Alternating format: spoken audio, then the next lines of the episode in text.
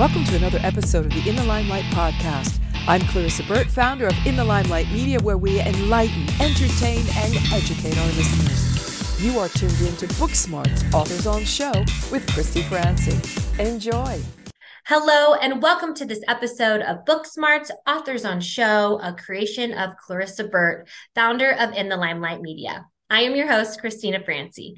And today I am so thrilled to be interviewing Sara Ting, the author of Small Book with a Big Idea. Sara, it is such an honor to have you on. Can you give the audience a little bit about your background and kind of how you got to where you are today?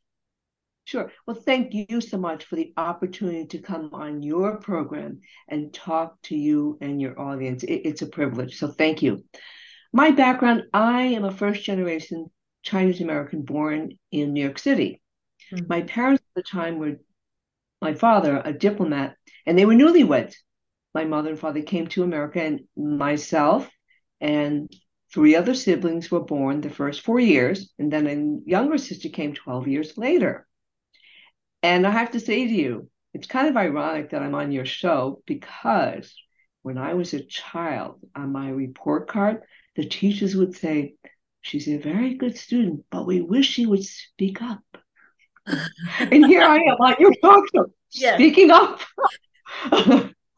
and because I grew up at a time when there were very, very few Asians in America, I think at the time the population was about 152 million for the entire country. Mm-hmm. American population. The Asian population at that time was a little bit over 330,000. Oh, wow. For the entire. So, needless to say, I was kind of like the only one wherever I went. Yeah. Well, that's a great, I love that. And, but, you know, we were talking earlier um, before we started this podcast recording, and I just really love your big thinking. And, you know, what inspired you to write this big, you know, with your book? Well, thank you for that question. When I wrote this book, and you might find this hard to believe, I find it hard to believe.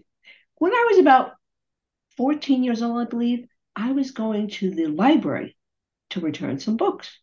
And I heard this voice say to me, You're going to write a book. I didn't know what it was about. I said, What's it about? I didn't get an answer. Mm-hmm. Fast forward 30 or 40 years later, I ended up writing this book. What inspired this book, Christine? A simple poem with a big vision. Ooh. The poem is called The Sun. Are you greater than the sun that shines on everyone? Black, brown, yellow, red, and white. The sun does not discriminate. Now let's think about this for a moment. Mm-hmm. Sun is universal everybody on the planet Earth knows the sun. And there is no country that can claim they're 100% free of any prejudice or biases. Mm-hmm. In my humble opinion, this poem can speak to every human being on the planet Earth. Mm-hmm. What you are doing is giving me an opportunity to share the poem and the book. People can purchase the book more importantly, it's an opportunity for individuals to be change agents.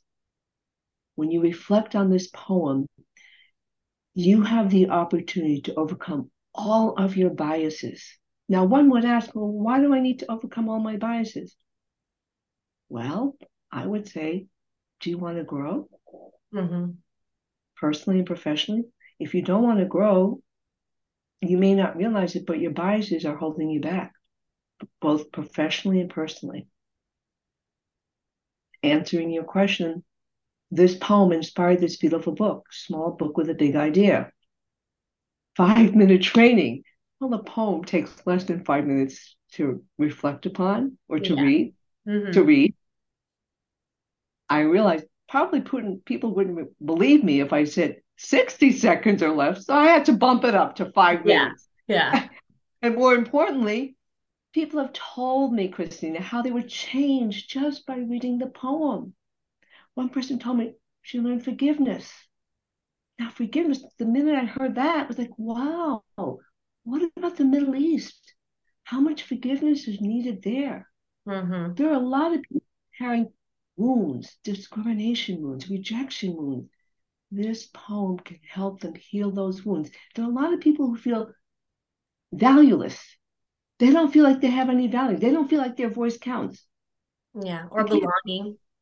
Or belonging. And this poem can help them realize no, no, no, the sun shines on you and the billionaire. Mm-hmm. Shines on you and the person who has many degrees. You might have not have any. Mm-hmm. Every person's voice counts. However, the individual has to recognize their value. Individuals have to recognize themselves and their value, and then cultivate the, the beauty of who they are, like what you're doing. Mm-hmm. You recognize your talents, your skills. You created this wonderful show to bring authors on, to talk to them. Mm-hmm. That was a long way to answer your question today. no, it did. It's you know, you have to start with yourself in order to do the change that you want to have in this world. And the most important thing is to realize that you have value and that you are important and you have purpose you know, and that we are really all the same. We are all one as one. You know, we may look differently, we may live on different parts of the world, but we all share something in common, which is the sun shines on us every day and that we are all one. We are whole. And in order for us, some people don't recognize that. Some people don't realize that we're one that we're one that we're separate that's the bias you know and that's the the the prejudice that goes on. But really, ultimately, in order to change and to think big, you have to realize that you are all one. We are all constant. We are all the same energy and it all flows. It all looks the same. We may not be able to see it with our eyes, but all of it is the same. The color of the love energy, the color of, you know, your voice chakra all those things you know we we really are one constant energy on this planet and we all thrive from the same source of energy which is the sun and the moon and the stars and and all that stuff so i think it's it's a great way for people to open up their perspective you know and to kind of help drop their thoughts of you know thinking that they are alone or they're different and they're not one with like the other people around them. Exactly. And when you refer to the word one uh, to me what would help people understand also that the bottom line is we are all human beings first. Exactly. that's how we connect with one another. That is the identity that is inclusive of all the identities we are not all women we're not all men. We're not all white. We're not all black. We're not all Asian. We're not all rich. We're not. But what we all are are human beings. Mm. And all human beings have emotions, have feelings, have dreams, have aspirations. And when we can recognize our humanity first and lead with our humanity, get rooted there, that is what gives us the capacity to appreciate the diversity of humanity. Exactly. Exactly. So you do have a powerful quote by Mother Teresa in your book. Would you like to share on it and like what compelled you to put this quote in the book from Mother Teresa? Yes, thank you so much. When I saw this quote by her, it just leaped off the page for me. Mm-hmm. She said, I've come to realize over the years that being unwanted is the worst disease any human being can experience. Let's think about that. Being unwanted. All of us have experienced it probably at least one time in our life, and some of us experience it probably almost on a regular basis. Mm-hmm, mm-hmm. She didn't say heart disease, the worst disease. She didn't say AIDS. She didn't say leprosy. She said being unwanted there are probably a lot of wounded people out there experiencing this disease called being unwanted. Mm-hmm. And what impact do you think that's having on that human being? Do any of us think there's a possibility that with these mass shooters, that maybe they're feeling unwanted, and that's how they get rid of that feeling. They think the solution is to go and kill children and innocent adults. It's I to try to be seen and heard or something, you know what I mean? Because they're not feeling seen or heard um, at the home or whatever's going on in, in their personal life or social life. I mean, you know, we were talking a little bit earlier. It's, you know, with social media and stuff, like it can also have like its bad side. And, you know, ever since it has been implemented in society, we have seen mental illness um, and suicides go up because people compare themselves. They don't get the likes, they compare, they don't get the comments, they get the mean bullies because anyone can be a bully behind the screen. So, you know, it really causes that unwanted like disease to people, you know, like not getting the attention if they're trying to seek attention because there's something missing inside, and that's connectivity. And the way we connect ultimately is, I think, through human interaction more so than through the computer because it's, it's almost like false to me, you know, the computer. I feel like human interaction, like you could sense the energy more. But, you know, like what are your thoughts on that? I agree with you 100%, Cristina. Thank you so much for bringing it up. Mm-hmm. I ditto underscore. I would add to what you just said that now everybody has a platform to amplify either good or bad information. And unfortunately, there's a lot of bad information that's going out there that's actually corrupting people's minds, their hearts, and their souls. And there's a lot of bad information that is feeding people's fear mm-hmm. of people who are different than them.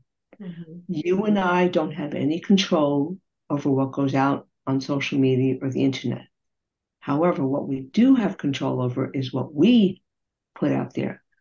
You are doing this wonderful show, bringing on authors who have wonderful ideas to help society, help humanity.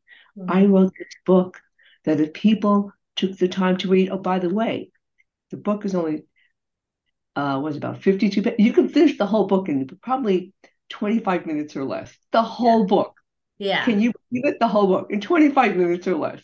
Yeah. And and, and so to again answer your question, I, I totally agree. And I think that we as a nation need to really, really understand this powerful tool. And what we have to do is educate each generation with the right values, the right values. Mm-hmm. They can make the right choices and decisions and understand how to navigate through all this difficult information and about the me and promoting me and I want attention. If a person has a healthy sense of self, they don't have this need to keep saying, look at me, look at yeah. me, and all the things I have. Mm-hmm. Yeah, exactly. And it's, but it's like trying to get people to realize, you know, what's healthy and unhealthy with that behavior and and recognizing it and sometimes it's the hardest thing to do for people is to recognize their faults and and really sometimes look into themselves to figure out like well, what am I really missing? You know, people like don't take the time to check in with themselves and be like, all right, like, what is my really missing? How can I really feel this void? Not through existential, you know, gratification, but how can I really make it happy for myself on the inside? And that's like the hardest work sometimes. And it's continuing. You always have to work on it. And You always have to do it. I mean, it never ends. Like you'll be doing it your whole life, your whole life, it seems like. You I couldn't agree with you more. It is a lifelong journey, what you just said. Self-awareness and, and personal growth is a lifelong journey. And we just have to feel okay with being uncomfortable mm-hmm. because that's how you grow emotionally and professionally. You grow from being uncomfortable and being willing to face your own biases. It's an area that people feel really uncomfortable dealing with. Yeah. And the beauty of what I'm offering is that you can use this simple poem when you reflect on it, you don't feel any guilt, shame, or judgment. Because unfortunately, the history in our country around this issue of prejudice and biases carries some really dark images. Mm-hmm. You, if you say the word racist, I can almost guarantee you people are thinking of lynching. And who's no, I don't mean to laugh about it, but you're right. Like it's, you know, right? Extreme. The extreme, extreme, exactly. Yeah. yeah. And people are thinking of owning slaves. I don't own a slave. That's where they go when they hear that comment. No, no, no. It it's not just that. You go into the extreme. It's other behaviors mm-hmm. That we do towards our fellow human being that can be a racist comment, a racist action, and then you just made the person feel unwanted. Yeah. You can make a person feel unwanted just by a look. Yeah. Think about that. Just by a look yeah. or a comment. Body language is really powerful. Right? Just by a look or a comment. Mm-hmm. Yeah. I know I, yeah, I know I have felt that stuff before, you know what I mean? From other people for sure. So, what do you hope? What is your ultimate goal inside your heart of hearts? What do you hope to accomplish with this book? Well, I hope that at least 1 million people, at least 1 million people read this book. Because with 1 million people reaching it, because there's 7 billion people on the planet Earth, mm-hmm. if 1 million people read it, think about that. If each of them just contacts one person, that's 2 million people. When a person is changed, how they interact with other people will be different. Mm-hmm. It's all about the individual. And, and in my book, I have this wonderful, simple quote about the sun again. Dare to be as great as the sun, dare to shine on everyone. What I'm saying in that poem is if we think about the sun, the sun makes things grow. Mm-hmm. How can we make each other grow? Well, the words we say to each other. Think about the words you say to your friend, a loved one, a colleague. Are they words that empower, mm-hmm. uplift, heal? Or are they words that diminish, take down, make the person feel bad about who they are? Mm-hmm. One word that I hear that I never use towards any human being. Oh, you're a loser. Oh yeah, that's not a good one. Who came up with that? Yeah. In my as I was growing up, that was never expressed.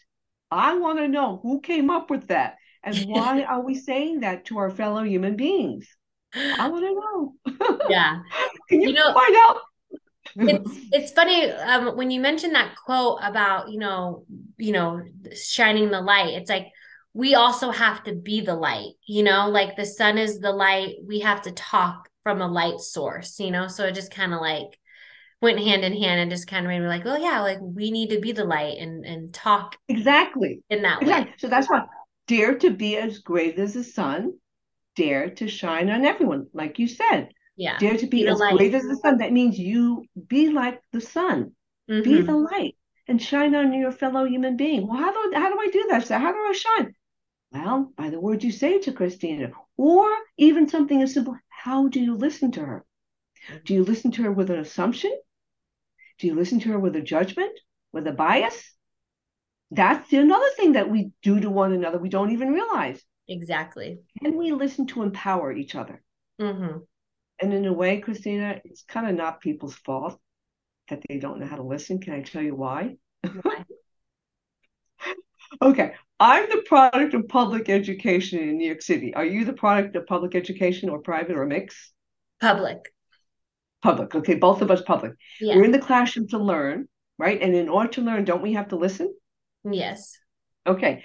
Do you remember at any point in your formal public education, from elementary through high school, was there a formal, structured class that taught you how to listen? No, they told me to me listen, neither. but I don't know. I was like, I don't know. No, listening, but I guess I'm not. None of us were taught how to listen. Yeah. Because we think by hearing the word, that's listening. You and I, no. Can we listen without assumptions? Can we listen without judgment? Can we listen without a bias? Can we listen without trying to make Christine wrong? I'm right. Or sometimes we don't even listen. We just wait for Cristina to stop speaking, and then I'm going to talk to just make my point. These are the way people listen. It's very And true. you probably have experience with some of them, right? Yeah, yeah. And I'm still learning how to be a better listener. like, seriously. I took an acting class, and a lot of it's like, you have to listen. And I'm like, I'm, I'm, I sucked at it. I'm, I'm not a very good listener. Like, I don't know, like picking up on like how they're talking back to me. But, you know, acting was all about, you know, listening. And it's like, I guess I'm not a very good listener because I really suck at this. No, you're doing it. You know what it is, Christine? It's actually what it is. We have to get out of our head, yeah. being in the present. Yeah. The tendency, what we have to do is we're in our head and we're thinking about what's the next thing to say versus if we're really in the moment. Exactly. The question will evolve in that moment because you, as an interviewer, you have a sense of curiosity.